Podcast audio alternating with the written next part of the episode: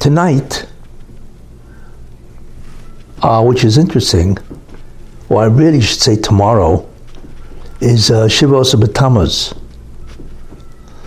That's what tomorrow is. Tonight is the, you know, sort of like the before Shiva B'Tammuz. So I thought it would be interesting, in a certain sense, to talk a little about uh, Shiva B'Tammuz, sort of like um, talk about what I think is very significant on that day, you know. Uh, so before I begin, let me just say that this year should be a blessing and a merit for the health and success of the families of Regina Bas Yosef Reuven and Yeshaya ben Yisrael ben Yamin Wolf ben uh, uh, ben uh, Tzvi Hirsch and Baruch ben Benjamin Wolf. She should be uh, an aliyas neshama of these people. In any case, um, you know, what we're really doing, I mean, obviously, we're entering the period of what's called the nine, the uh, three weeks, which obviously culminates in the nine days, which ends really with Tisha B'Av, you know. So we're familiar with the concept of Tisha B'Av. And uh, obviously, the, the main concept of Tisha B'Av is where the first Beis Hamikdash and the second Beis Hamikdash were destroyed uh, actually in the same day, Tisha B'Av, which is the ninth day of Av. You know, uh, so really what we have to think about is what the concept of Churban really is, and some of the ideas that are connected to the idea of Churban. You know, and one of the things that I want to mention is um, is there some type of a uh, consolation for that? And I believe there is. And I, in fact, it even has a name Shabbos Nachmu. And the question, of course, is other than the fact that we read a Haftorah on Shabbos Nachmu, and that's why we call it Shabbos Nachmu, because the Haftorah that we read has, you know, uh, Nachmu, Nachmu, Ami, and so on. But I, I, I believe that there's something much, uh, much more important. That Shabbos is really the Nechama of Tisha B'Av. And the one that comes right after Tisha B'Av really is the Nechama of Tisha B'Av. Now, of course, the question is why? I mean, we know what Shabbos is in that sense, but what does that have to do with Tisha B'Av? And I will talk about that, you know, a little later on. But the first idea is what exactly is the Churban? Or what is Churban? Well, it's interesting that there were three basic days in which we experienced tremendous Churban. There were cataclysmic events, right? But each one has some type of a commonality with each other. And in the end, that's really what Churban is, as we will see. The first day of Churban is Rosh Hashanah. Most people don't recognize it as such, because as far as they're concerned, Rosh Hashanah is the day, you know, that Adam Harishon, the first man, was created, right? But also on that day, he sinned. Now, I had mentioned certain ideas from the last couple of weeks, which is really very fundamental, it's foundational, and it's really what Churban is really all about. You see, if you recall, I said that there are different states of reality. The first one, which is the greatest, is the concept of Ein Sof, which I mentioned, right? Ein Sof it means it's the reality of God, which we really have no idea. Ein Sof means infinite. We have no idea what the reality of God is. Not at all. But what the did is he created another reality that allows something else to exist besides himself. And that's the reality of what's called the Zulosoi, that there can be another being besides God. Because I mentioned that one of the main ideas of the Rabbanu Shalom, of the Ein Sof, is that right? An infinite being does not allow the coexistence of anything else, because that clearly would limit his infiniteness, obviously. You see, he's infinite, so how can there be something else that would in some way limit him? Can't be. Uh, so the concept of an Ein Sof fundamentally is that he's an Ein Milvadoi. Besides him, there is nothing else. But in some fashion, we don't know how at all, obviously, he created a reality in which there can be an other, you see. And that's the reality of the Zulosoi, you see. Okay. And I mentioned that the being that occupies that reality is the Neshama. The Neshama is the Zulosoi of the Ein Sof, you see. Now, again, we have no idea how that happened, but the Neshama is the greatest creation that God made. And the way he did it, which we know, as I mentioned, is that he emanates 10 spheres, and those spheres are really looked on as the embodiment of the divine. We don't know what they are, but in some way they are that which God uses to create or to bring into existence things other than himself. And what they create initially is the neshama. So the neshama is the greatest form of zelosoi. Then what the Bansham did, actually he did by taking the the energy or the ore, the light of the spheres, so he reduced the light and he made a neshama. Then the Rebbe reduced the energy of the spheres further, and he made what's called the spiritual universe. And the spiritual universe is Ruchni. And that's the universe, as we will see, of, uh, of uh, Hazeh, of uh, the Malachim, the angels, and so on. So that's what he did. So in a certain sense, that's a third reality. Now, therefore, then what the Hashem did is he created man, or he created the goof of man, the suit, so to speak, that man would wear, which is I mentioned, I think, last time, and that was the goof. That's called geshem.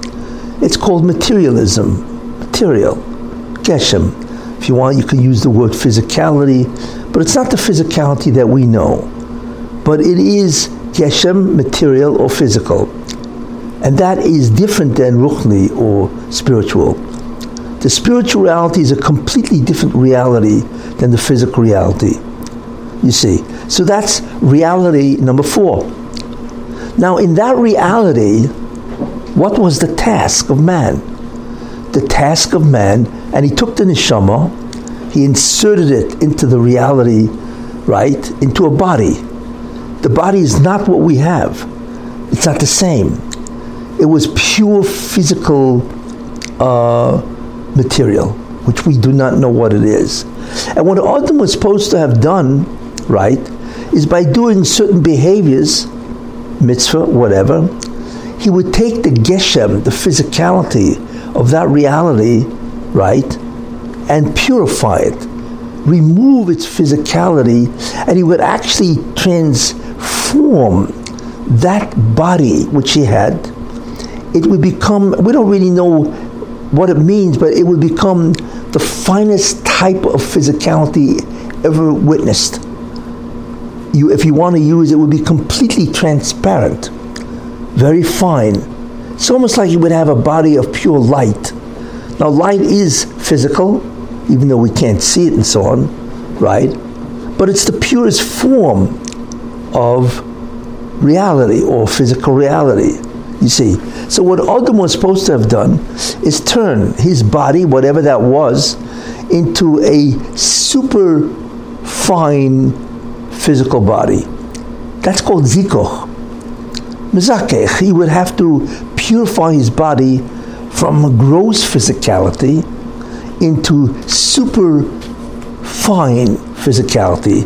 And like I say, we have no idea what that means. We will know what that means because that's exactly what we have to do, not now, but later on.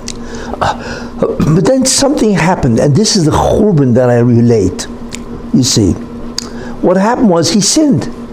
Instead of doing what God wanted, which is not to eat from that tree, right, knowing good and evil, he ate from the tree. He and his wife, Chava. Uh, so what they did is they introduced in that physical realm, right, some aspect of a, another being called a Satan. And the Satan can project what is called Zoyama. It's some type of a force, but it's a contaminating force. You see, it's the opposite of spirituality. So, what happened is that the body of man became physical, but it was physical pervaded by the Zoyama. Now, I've mentioned this before, and that's us. So we know that what that is. We have bodies that have the Zoyama, right? And that Zoyama is the grossest form of physicality, you see. It's almost like looking at an element, let's say like uh, uranium or metal or whatever, a higher atomic number, and comparing it to hydrogen, which is much purer, it's much simpler, and so on. Hmm. Now, that's what he did, and as a result of all this, he is now physical slash Zoyama. You see? And that's not pure Geshem. But that was a Churban. Why? Because what he did was he distanced himself further from the Rabban Shalom. That is Churban. You see? Because it's like to be next to God, to Rabban Shalom, is pure existence. We don't know what that means. We will know in Olam Haba. But to be attached to God is the greatest type of existence that can ever be. So wait a minute. If you're now introducing in whatever you are, in this case it was Adam Rishon as pure Geshem, fine. So he was encased in his physical body, but the body was uh, very fine not like what we have. Therefore, he's much closer to God. You see, he can experience the Hashem at a much greater level. But what he did is by introducing Zoyamor, or the Satan, and therefore changing his physical body with the mixture of Zoyamor, he now becomes much further from the Rebbe Well, guess what? That's Churban. It doesn't look like Churban, because you can just say, well, he just transformed himself into a different type of being, you know, a being of pure physicality that can be, you know, changed into a body of incredible, subtle physicality. And he just introduced some substance called Zoyama. No, much worse. Because the Rabbanu because a body that has uh, Zoyama cannot be purified. This is the problem. It has a contaminant. So you cannot purify the contaminant. You got to get out, get it out of the body. You got to throw it out. Got to get rid of it. This is the problem. In the old days, Adam can purify his body, where his body changes or transforms, right, back into spirituality, whatever, and ultimately into a pure form of physicality and he restores himself as a Zulosoi, as an incredible being. Uh, you see, but once you introduce Zoyama, you cannot purify Zoyama. You see, you got to get rid of it. Therefore, he changed the nature of the work. But what he did at the same time, you see, is he distanced himself from the Rabban Shalom.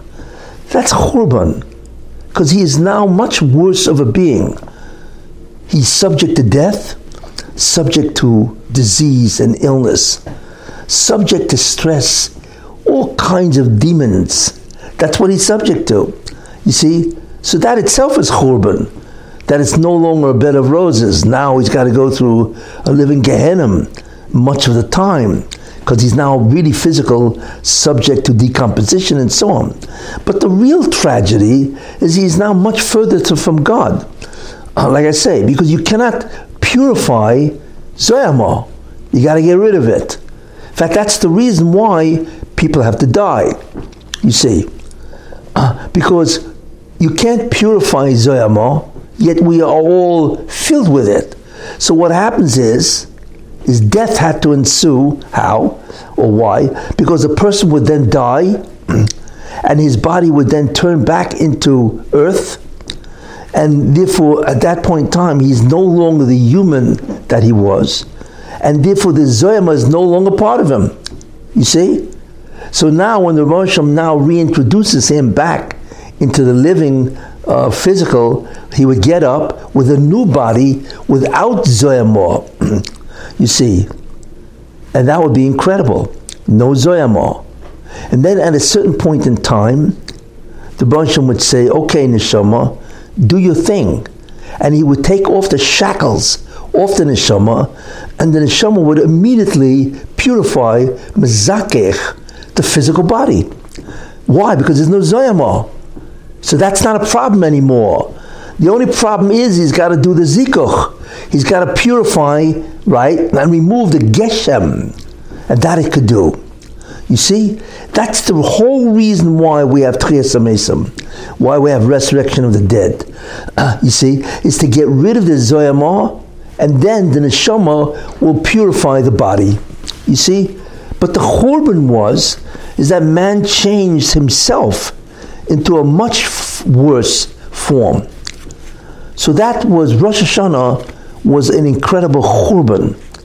You see, remember, Churban or, or uh, destruction or whatever, what it means is to disattach yourself from God. That's what Churban is. Everything else is all relative. Real Churban is you're no longer part of God or attached to the Bernsham. You see, that's real Churban. Now, looking at Churban that way, right? So, what was the next time of Churban? And the answer is Shiva Asar B'Tammuz. Today, or I should say tonight, tomorrow. Why? Because without going into the whole thing, I have a whole sh- series of shurim about Pesach. And Pesach, the essence of Pesach, is that the Jews were able to render inert the zoyama in the physical body. You see, which was incredible. The Gemara says this. Nifsika zoyama shel nochosh, that the zoyama of the nochosh, the snake, right, which we had in our body, was nifsika. Nifsika means it ceased to operate in the body.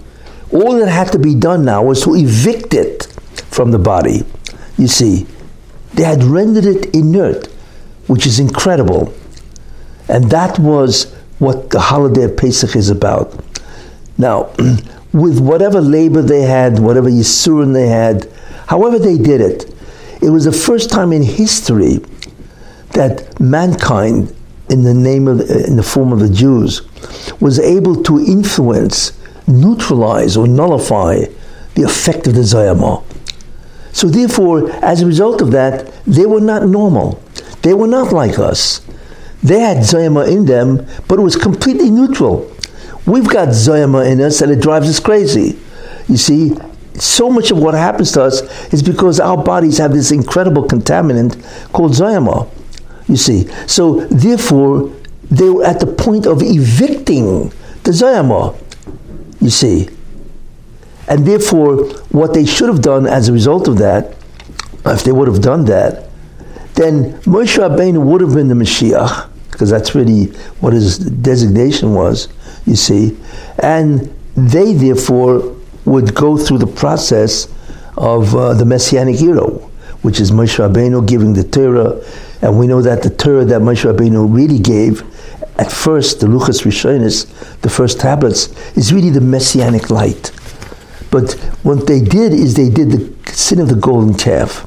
Now, I had spoken about that, so I'm not going to do it again, not now anyway. Uh, and because of the sin of the golden calf, right, they allowed the Zoyamah to reactivate. Bad news. So, in a certain sense, they replicated the sin of Adam Arishan. You see, he's the one who allowed the Zoyamah to enter the human body changed the material structure of man. And now, in Yud Zayin Tammuz, because that was the day they did the Chet Egel, they had allowed a Zoyama that they nullified and almost evicted. They now allowed that to reactivate. You see? So the Zoyama was reactivated, and there you go. Because it's reactivated, everything comes back death and so on. You see? Uh, so therefore, Shiva Asar B'Tammuz right? Again, reactivated the Zoyama and therefore created a tremendous distance between the neshama, which is now imprisoned, so to speak, in the human body, and God and the Rabban Shalom. So people don't realize Shiva Asar B'Tammuz is the greatest tragic day after Rosh Hashanah, not Tisha B'Av. People don't understand that. They think Tisha B'Av is the worst day. I mean, we'll see in a minute that it is obviously bad. That's it's not the worst day. the worst day, like I pointed out, was Rosh Hashanah. You see, because it brought in the Zoyama. Shiva Asar B'Tammuz did the same thing. Therefore, it created the greatest distance between the Jews and God. Okay? And as a result of that, it is the greatest churban besides Rosh Hashanah. Then, of course, you had the third day of churban. What was that? Where it's not that the Jews created a tremendous barrier between them and God by reintroducing the Zoyama. You see? They created the barrier. Okay, that's one type of destruction. It was just like them building a wall that now separates them from the Bansham. But the Bansham is still there. You see? It's just that they separated themselves, right, by reintroducing this contaminant of the southern. Tisha B'Av is different, but it's in many ways it's the same churban. Why? Tisha B'Av is where the Rabban Shalom removed himself. He left, you know, for whatever the sin was. The first one was the three sins you were supposed to give your life for, whatever, uh, or whatever the Gemara says. And the second reason is because of basically sinas chinam, lashon and so on. But the Rabban Shalom left he removed the Shekhinah, you see, and that had profound consequences to the Jewish people. Because that would mean that on a national level, we no longer had the access or the ability to attach to God. You know, what's interesting is that, and we don't know what it is. When you had that first Beis Hamikdash, you had the Oren, yeah, everything was there. You had the items components that were miraculous. They were incredible. Like the fire of the Mizbeach would go up, right? And no hurricane could move it. You had a lot of miracles. No woman ever lost a child because of the meat smell or whatever. There was so much stuff going on there and so on. There were no insects. And basically, the whole courtyard of the Mizbeach, of the, uh, the uh, Beis HaMikdash was a butcher shop, if you really think about that. You know how many flies congregate around a butcher shop? Uh, you see, nothing, no insects, no flies, no mosquitoes, no nothing. Mm. Could you imagine that every Jew would say, or the Bansham would require, every Jew to go three times a year to the Beis Hamikdash and to bring a korban. Now there are many ideas of that, what that means.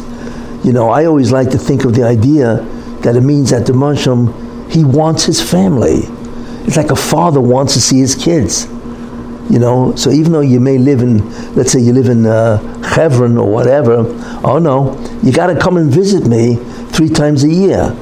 That's one of the greatest expressions of the love that the Rebbe has for the Jewish people. He insists on getting together. It's like a family reunion day, so to speak, uh, where you would acknowledge the presence of God by being in different korbanos and so on.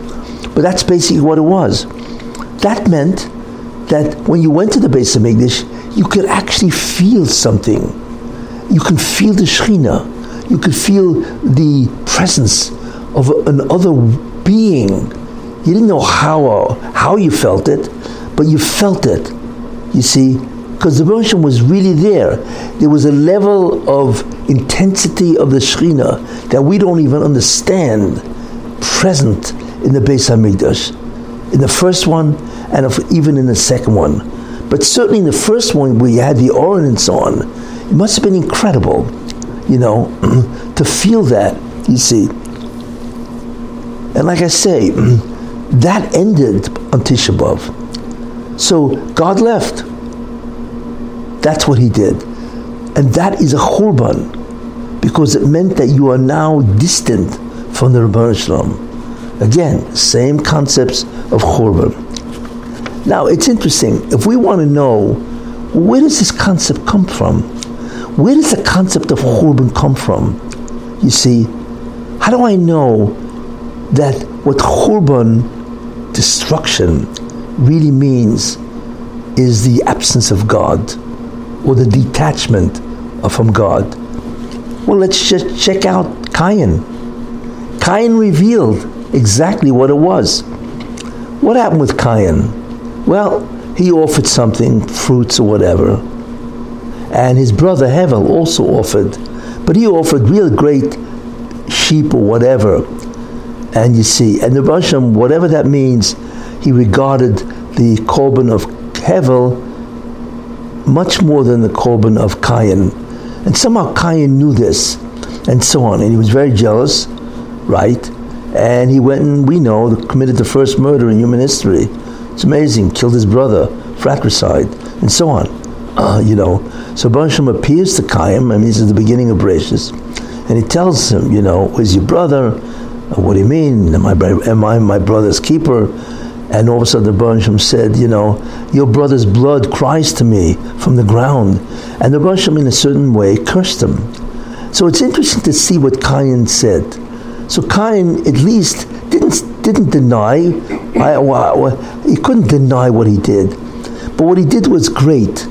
He admitted that he sinned terrible. In fact, to such a extent, Cain said, "God min soy." That my sin or my punishment, whatever, is greater than I can bear. You see, in other words, what I did is greater than what I can carry. You see, you know, so in a certain sense, and he admitted it was a tremendous sin. So in a certain sense, he was asking for Rahmanas.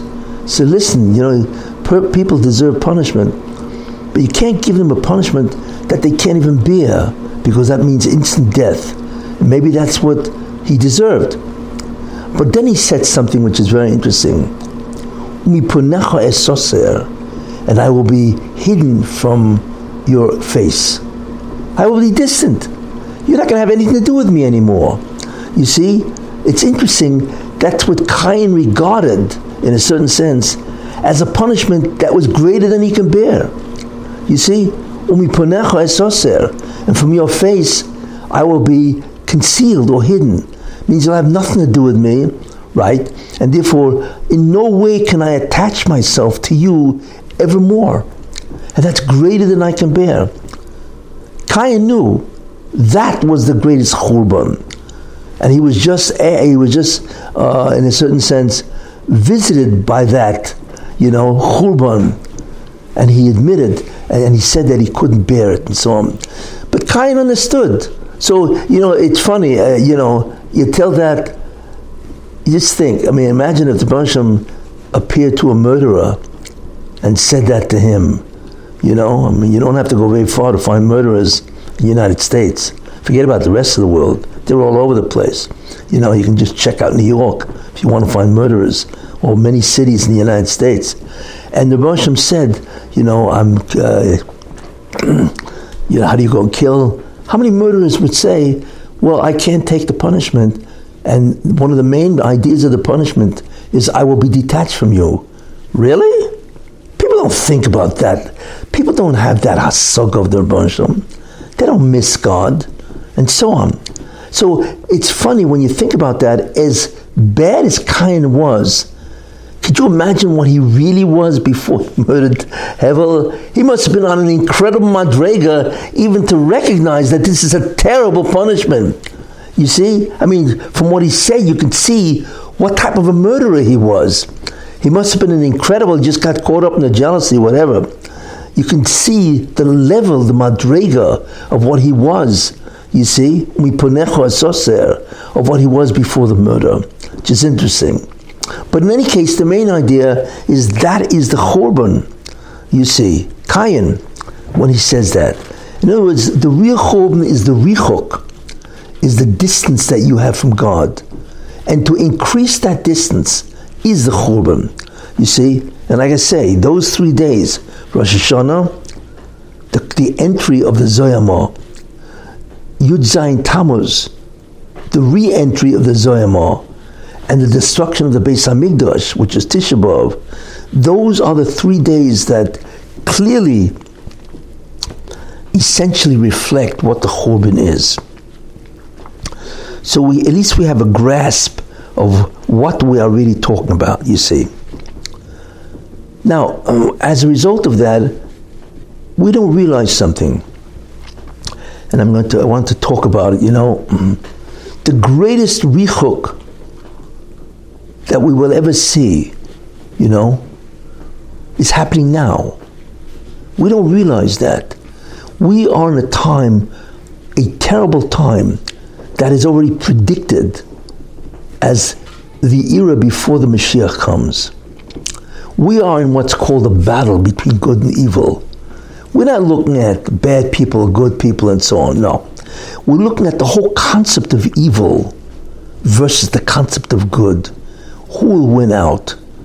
So, in that sense, it's one of the greatest uh, dark periods in human history. You see. And it's interesting, you know, there was a very great Gadol, Reb Elchanan Wasserman, who was the greatest student, talmid, of the Chofetz Chaim. And right before World War II, whatever the year was, right, he went to England, you see. And this was, I think, because uh, he was in uh, Yeshiva Baranovich, whatever, and he had a yeshiva there, and you already had World War II going on. You had uh, Hitler already rose and so on. In any case, he went to England, probably to raise money or whatever, and they begged him not to go back to Germany or to Europe, Austria, wherever he was. Actually, he was in, was it Austria or Poland? Whatever it was, anyway. And they begged Rabbi Elchanan Wasserman not to go back to, to let's say it was Austria. Okay. Uh, so he told him something very interesting, you know. He told him what the Chofetz Chaim said. And he wanted to show that it will not help. The Chofetz Chaim said something very interesting. And what he said was Ruach HaKodesh. It's obvious, you know. What the Chofetz Chaim said was something very, very interesting. Here's what he said.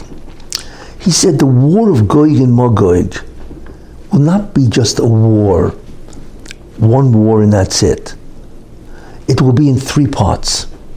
This is what the Chofetz Chaim said there will be three wars aimed at the Jewish people, or they will be the end war.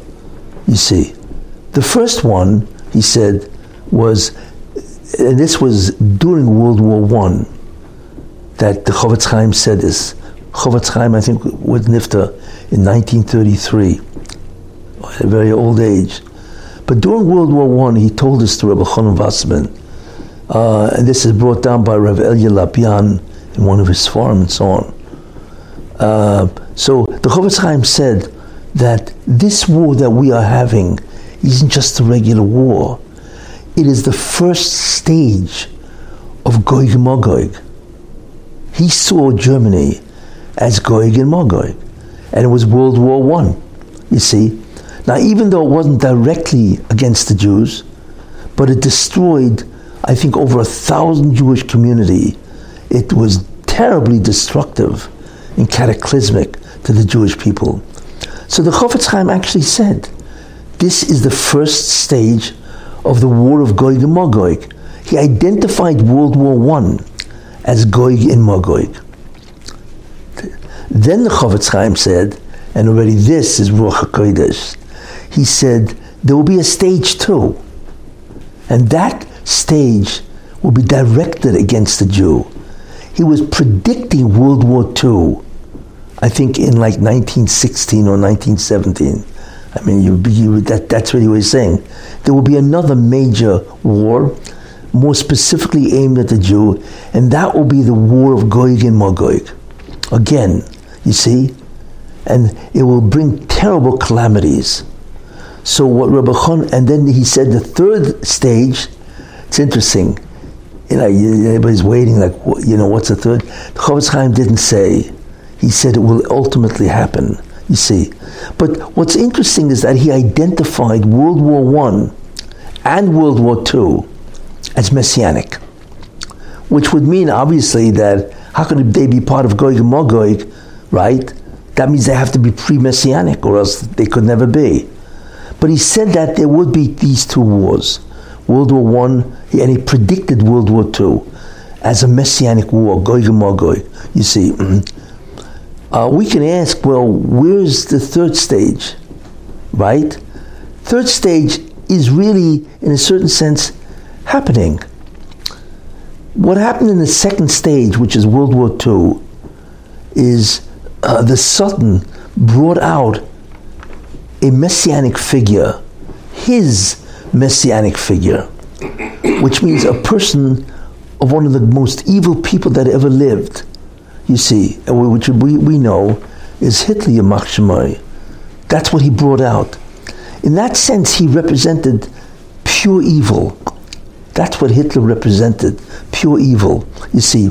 And that war was specifically to destroy the Jews. That was the real process, that was the real rationale of the entire war. Hitler was really not so much interested in conquering the world, although I'm sure that was sort of like part of his agenda. But his real agenda was to destroy the Jewish people. And we see that because that's what he wrote in his book, Mein Kampf, which he wrote in 1923. He actually says it. The Jews must be destroyed. They are the evil of mankind. That's what he believed, and so on. And in that sense, if the Satan had to appoint right? His his uh, representation or representative, Hitler would be that representative, because that person probably is one of the most evil people that ever lived. Not many people can claim that. I mean, there are some other people, you know, um, who, who their whole interest was to destroy, true genocide, the people because of who they are, not because of in a certain sense of what they did. You see, so that's it's World War II was clearly aimed at the Jews, and that is the Messianic War that he sp- spoke about, and so on. You see, now I believe that that war absorbed the brutality of the Messianic War of Gog and Magog. In other words, there still will be a Gog and Magog war, which I will talk about, right? Uh, but it will not have that brutality that has been absorbed or fulfilled with World War II. I mean, six million Jews is beyond belief. And it's not just that they died, you know, it's the way they died. Every aspect of the Jew was used his skin, his fat, you know, uh, his possessions, everything. It was just, that was never done in history. I mean, you had enemies, so you killed them, okay. But you don't do this. They're not even enemies. How many Germans did he kill? And so on, you know? It was purely in order to destroy the Jewish people. That had never been done in history. All wars are fought because of a specific rationale, right? But you don't have a war that's fought basically to kill a person because of who he is, not what he does. In any case, but I believe that the third Gog Magog, like I say, the brutality and the slaughter of the Gog Magog war, without getting into it, has been accomplished with the Second World War and the First World War. The Third Gog and Magog war will be the same concept, which we now understand to be the ultimate battle between good and evil. That's really what we're looking at. That's really what Gog and Magog is. The ultimate vi- uh, battle between evil and good, or good and evil, whatever, and so on.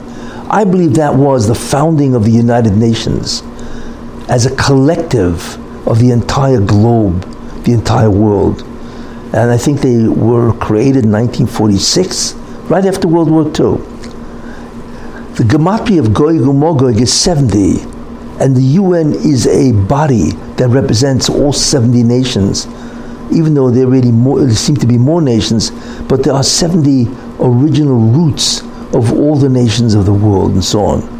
And today the UN, I think, has 193 nation members and so on. But there are really only 70 roots.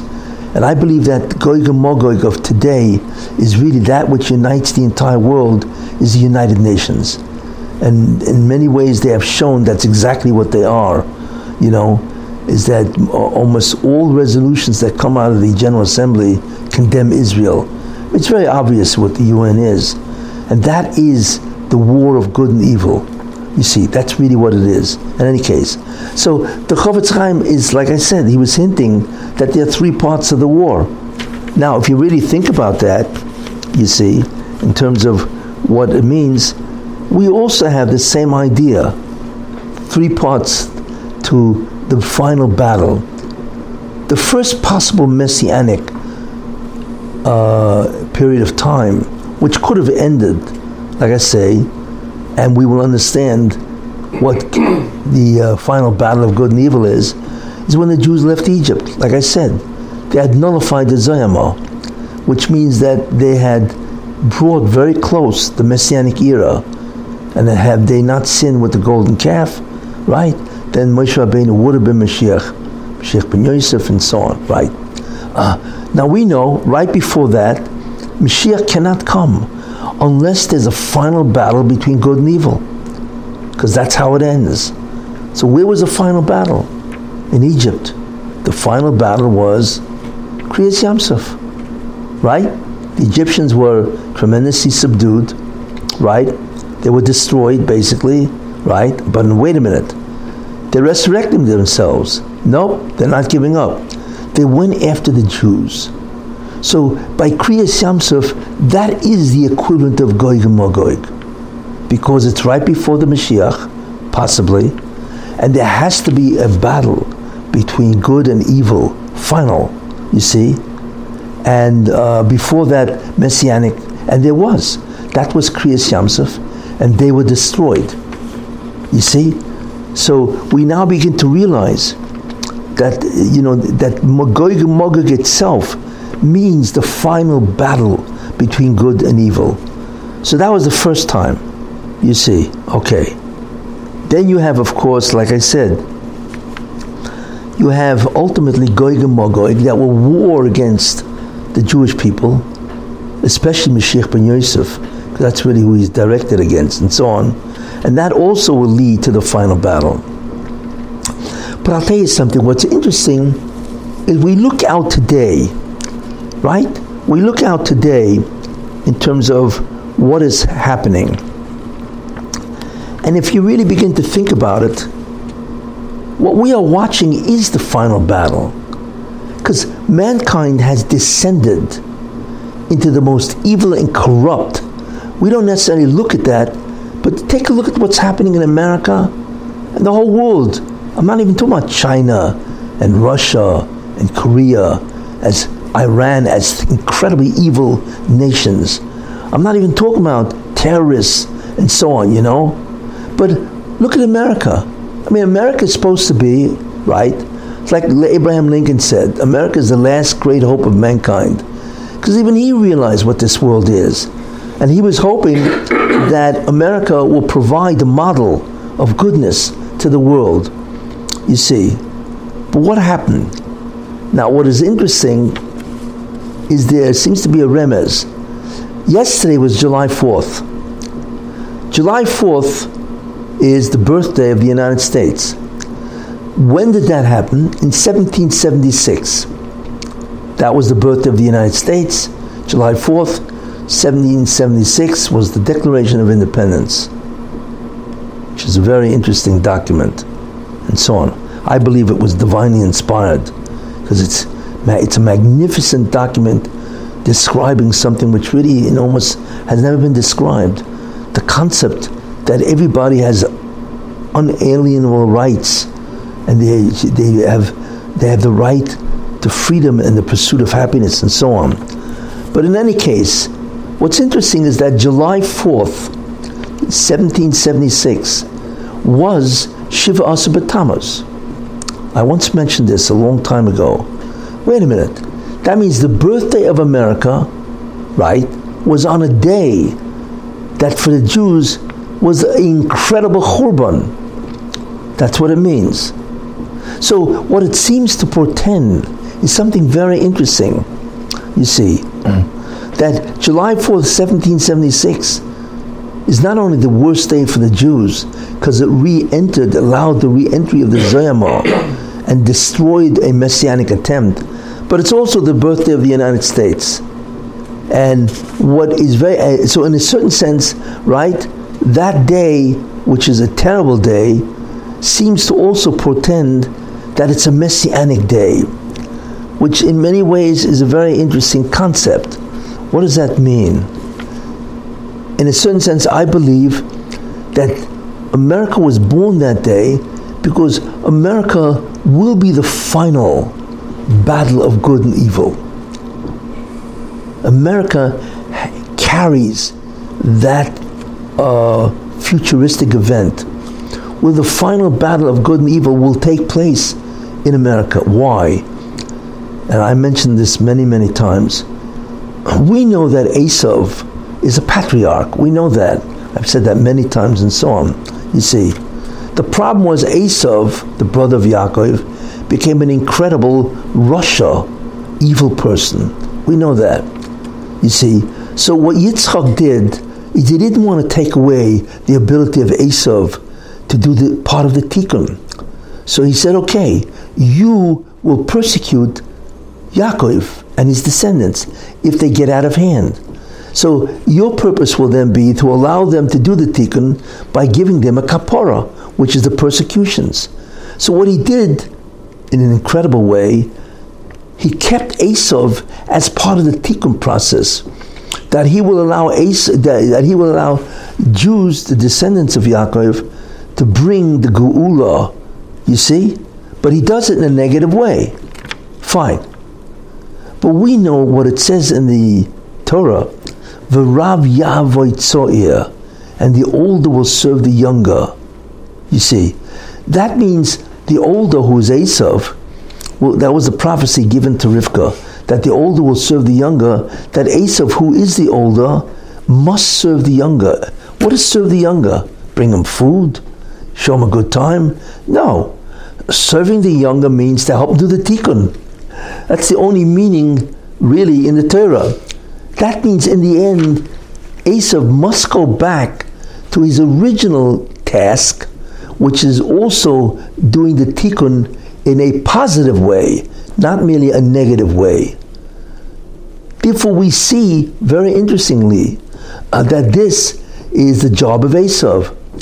Esav must help Yaakov do the tikkun before the Mashiach comes, so he will be able to get the credit.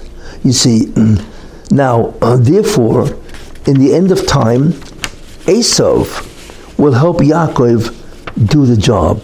But wait a minute, Esav is evil. So how in the world is it possible to Esav to help Yaakov do the tikkun? He's evil through and through. I mean, take a look at who represents him. There's Rome. How many people did Rome kill? For what? Just for conquest? and even the people, the evil people of Christianity, how many Jews did they slaughter or other nations in their zeal to take over the world and, and so on? You see? So we know basically, by and large, the people that represent Esav, and that's who it was, right?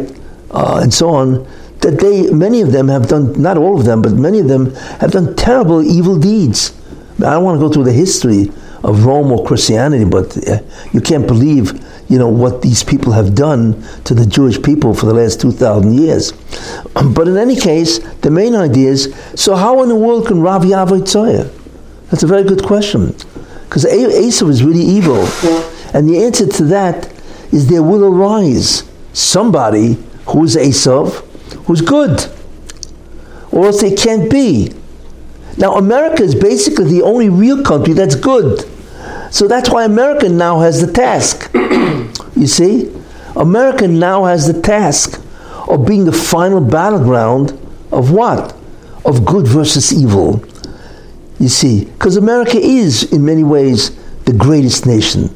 It is the, it's certainly very good, or at least was good, whatever. You see? So good is really fi- found in America. But what about the evil of America? Ah, you see? You need the evil because what's the battleground? You see? So that what you're really looking at is America has now come into, and that's why its birthday is Shiva Asar B'Tammuz, you see, which is messianic. Because on that day, evil entered, the Zoyama entered.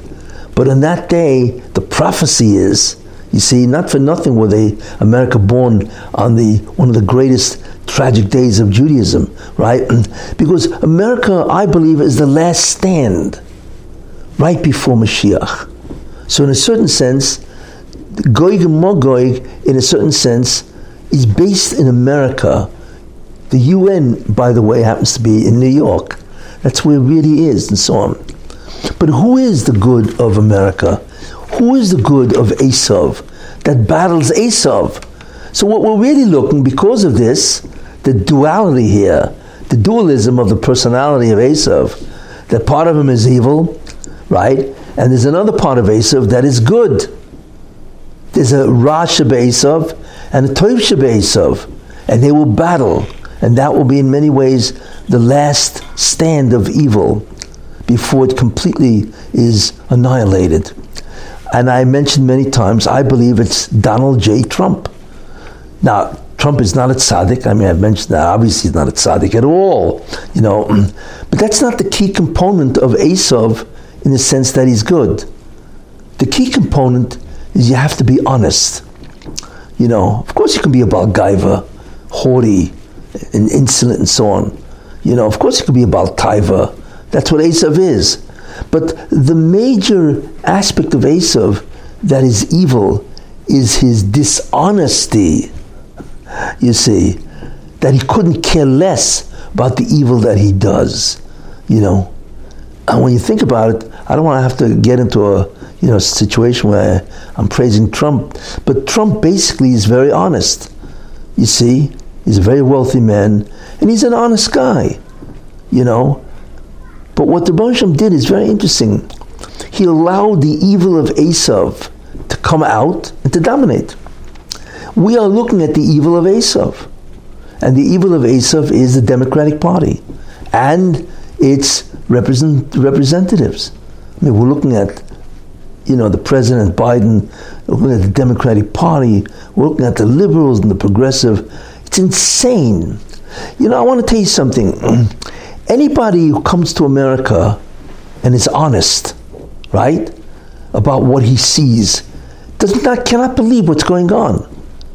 You know, there's always a contest between people, but how could there be a contest where you are trying to utterly destroy the former president of the United States? Everybody sees that. They're not interested in solving a crime. They're interested in destroying Trump. So they have to look for a crime.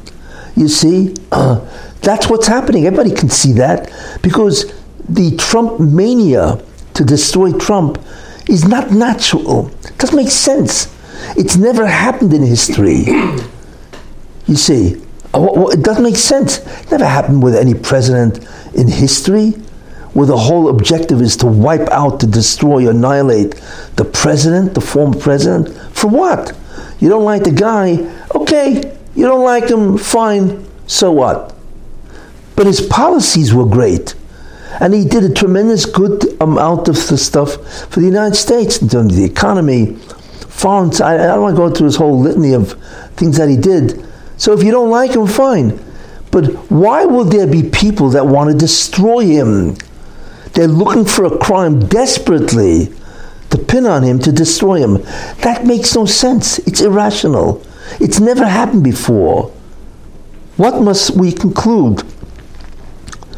This is divinely orchestrated. That's what it means. When you see something that's completely out of whack, completely abnormal, never happened before, you see, and we see it. The amount of indictments against this man, yeah, the guy just he becomes president. You already indict him. You already impeach him twice. You know, I mean, what, like, well, for what? For a phone call? I don't want to go into the whole absurdity of what they did, but it's irrational. If you ever read uh, um, Alice in Wonderland by Lewis Carroll, this is what he wrote about. This country is Alice in Wonderland. You see, doesn't make sense. You know, I'm not going to go into the irrationality of Alice in Wonderland. It was an incredible allegory against England. But the main idea is that what are you doing this? You don't like him, so don't vote for him. What are you trying to annihilate him, his family, and his followers? How many times does Biden get up there and, and condemn the MAGAs? What's wrong with this guy? We're looking at 75 million people. What is wrong with this person? You see? Okay, so don't vote for him. Why are you trying to destroy him with irrational stuff? And all of this stuff is ridiculous. Put away a guy because he's got documents when he is empowered to keep the documents and, and, and what do you call it, and uh, declassified documents. This is ridiculous. And not only that, you don't hear a peep out of the guy investigating Biden. Nothing, and it's already more than six months, right? And Biden was VP and he was a senator when he took documents, which is completely illegal and it's a felony. Nothing, you don't hear a word. I'm not going to go into the absolute ridiculousness of the whole situation. What I'm trying to bring out is what are we looking at? We are looking at the end of time. And the end of time is not only messianic, but the requirement as that evil has to have its last stand. There has to be a final battle, and that's really what Gog and Magog is, as I've demonstrated and so on, you know. So, in many ways, we are looking at the final battle of good and evil. The Democratic Party representing the evil, and Trump and whatever he stands for representing the good. You know, like I say, Trump is not perfect, but that has nothing to do with what he's tasked. And you see, we don't understand. The Rebbe Hashem wants Esav back. He wants Esav back to do the tikkun. And what is interesting is that uh, there's a, a in the Torah which we just passed, Chukas, where if you take a look at Revi, Moshe Rabbeinu is trying to pass certain countries with the Jews. Anyway, he comes to Edom. Edom, of course, is Esav, and the forerunner of Rome, and so on. And he says to Edom, We want to pass your land instead of going around it. So he wants to try to persuade them with an argument. It's an interesting argument, but it's a profound secret, the argument. What does Moshe Rabbeinu says?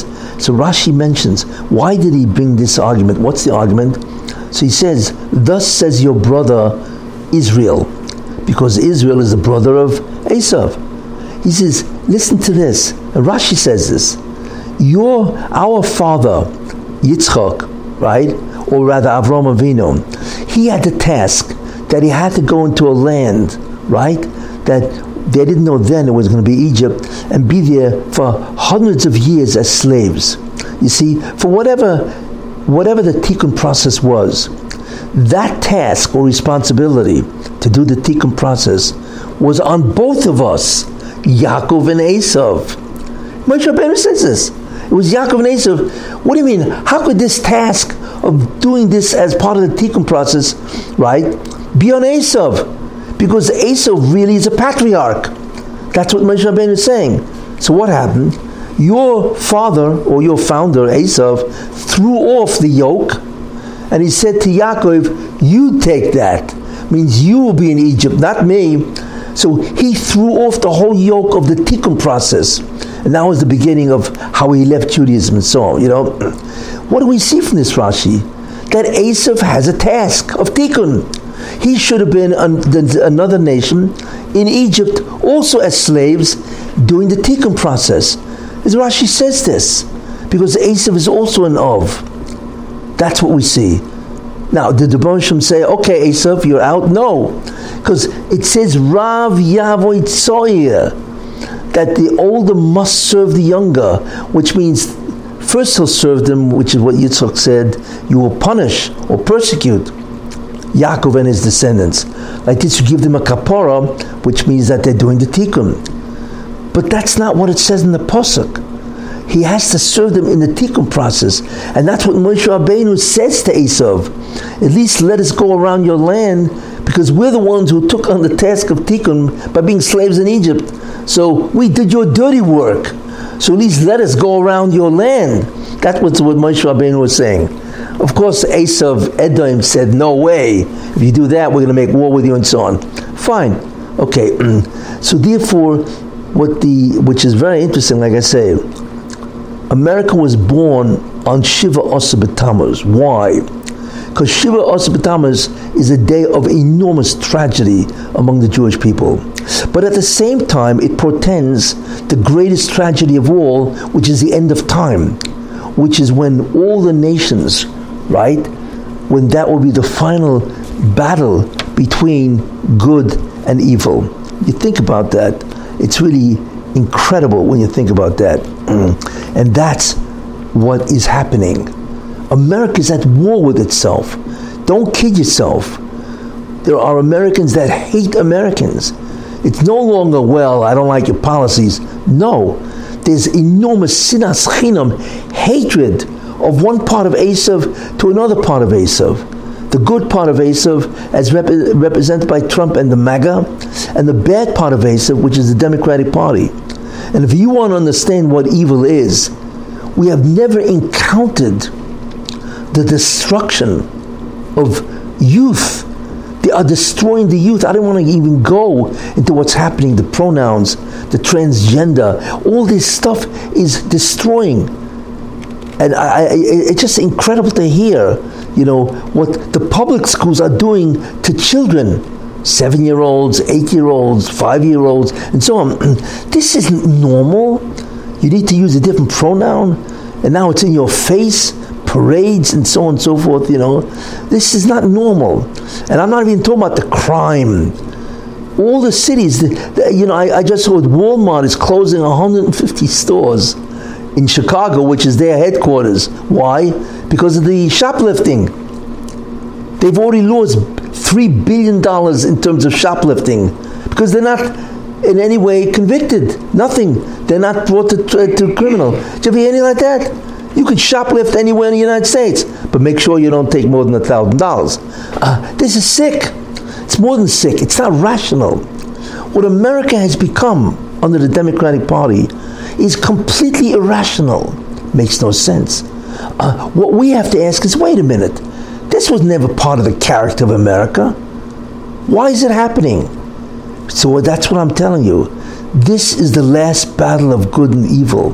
That's what we're looking at, you see. And it has to be done by Esav, which is America, you see, because that's their job. You shirked Egypt, so the Baruch says you got to come back, right, and finish off the job. And that is Rav Tzoyer. You know, it's funny. I wish I was exaggerating, but every time you open up the TV or the news or the internet, you can't believe what is going on in the world outside of us. I'm not even talking about the countries that are purely evil, but this is the America. Who can believe what is happening? In any case, I do want to mention also What's the nechama for this?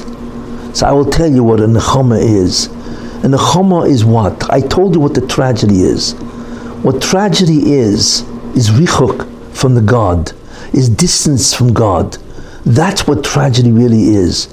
And that is Rosh Hashanah, Shiva Asar B'Tammuz, and also Tisha B'Av. That's the richuk. And that is the greatest of all tragedies. Because God is life. God is existence. And if you're distant from it, you got real problems in terms of your eternity. Uh, that's the destruction. But then, if that's the case, what would be the nechama? And the answer is God comes back. Which phenomenon is it where you are attached to God? And the answer is prophecy. You don't realize that. But prophecy is the reverse of Tisha B'Av. Why? But prophecy is not is what? Is not on a national level. That was taken away on Tisha B'Av. But do you know that every Jew basically can have prophecy every weekend? I mentioned last week or two weeks ago, whenever it was, uh, that what is Shabbos all about? Shabbos is where you experience, you get in a Neshama Yisera, which means automatically the aspect of your neshama that's called ruach is opened up. The consciousness, You see? And it actually can access what's attached to, which is Oilim Yetzirah. But that's Nevuah. But it's a, a minor Nevuah because you can feel something ruchni coming out of that Oilim Yetzirah. You can't see God, you see, but you can feel. Shabbos allows you to feel something that you don't feel during the week. That's prophetic, you see. Uh, so when the Jews had Tisha B'Av, when we have Tisha B'Av, what does that mean? We lost God. He's now gone. All of a sudden there's Shabbos and said, wait a minute. If he's gone, why am I feeling him? How am I connected to Olam Yetzirah? Because of my Neshama Yesera on Shabbos. So it comes out that Shabbos is Nachmu, but in a completely different way. Not only because we read Haftarahs, you see. No, the whole experience of Shabbos is to feel God, you see. But of course, you have to do the halachas because that's the condition. But if you do, then you will connect to Olam Yetzirah, which is what's called the Elef Hashvi, which is called the 7,000th year.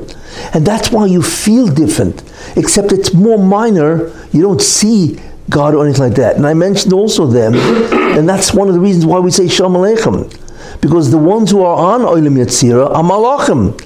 And if you're conscious of their residence, guess what? You could talk to them. Okay, they don't answer you, that's true. But, but once you you occupy or you are conscious of their domain, then you can address them even if they don't answer you. And that's why we say Shalom Aleichem on Shabbos. Notice, we don't do that any, any other way. You see, because only in Shabbos do we get to experience God in Olam Yetzirah, which is really very interesting. you see, so that's why Shabbos Nachmu, a real primistige answer, because Shabbos is a prophetic experience.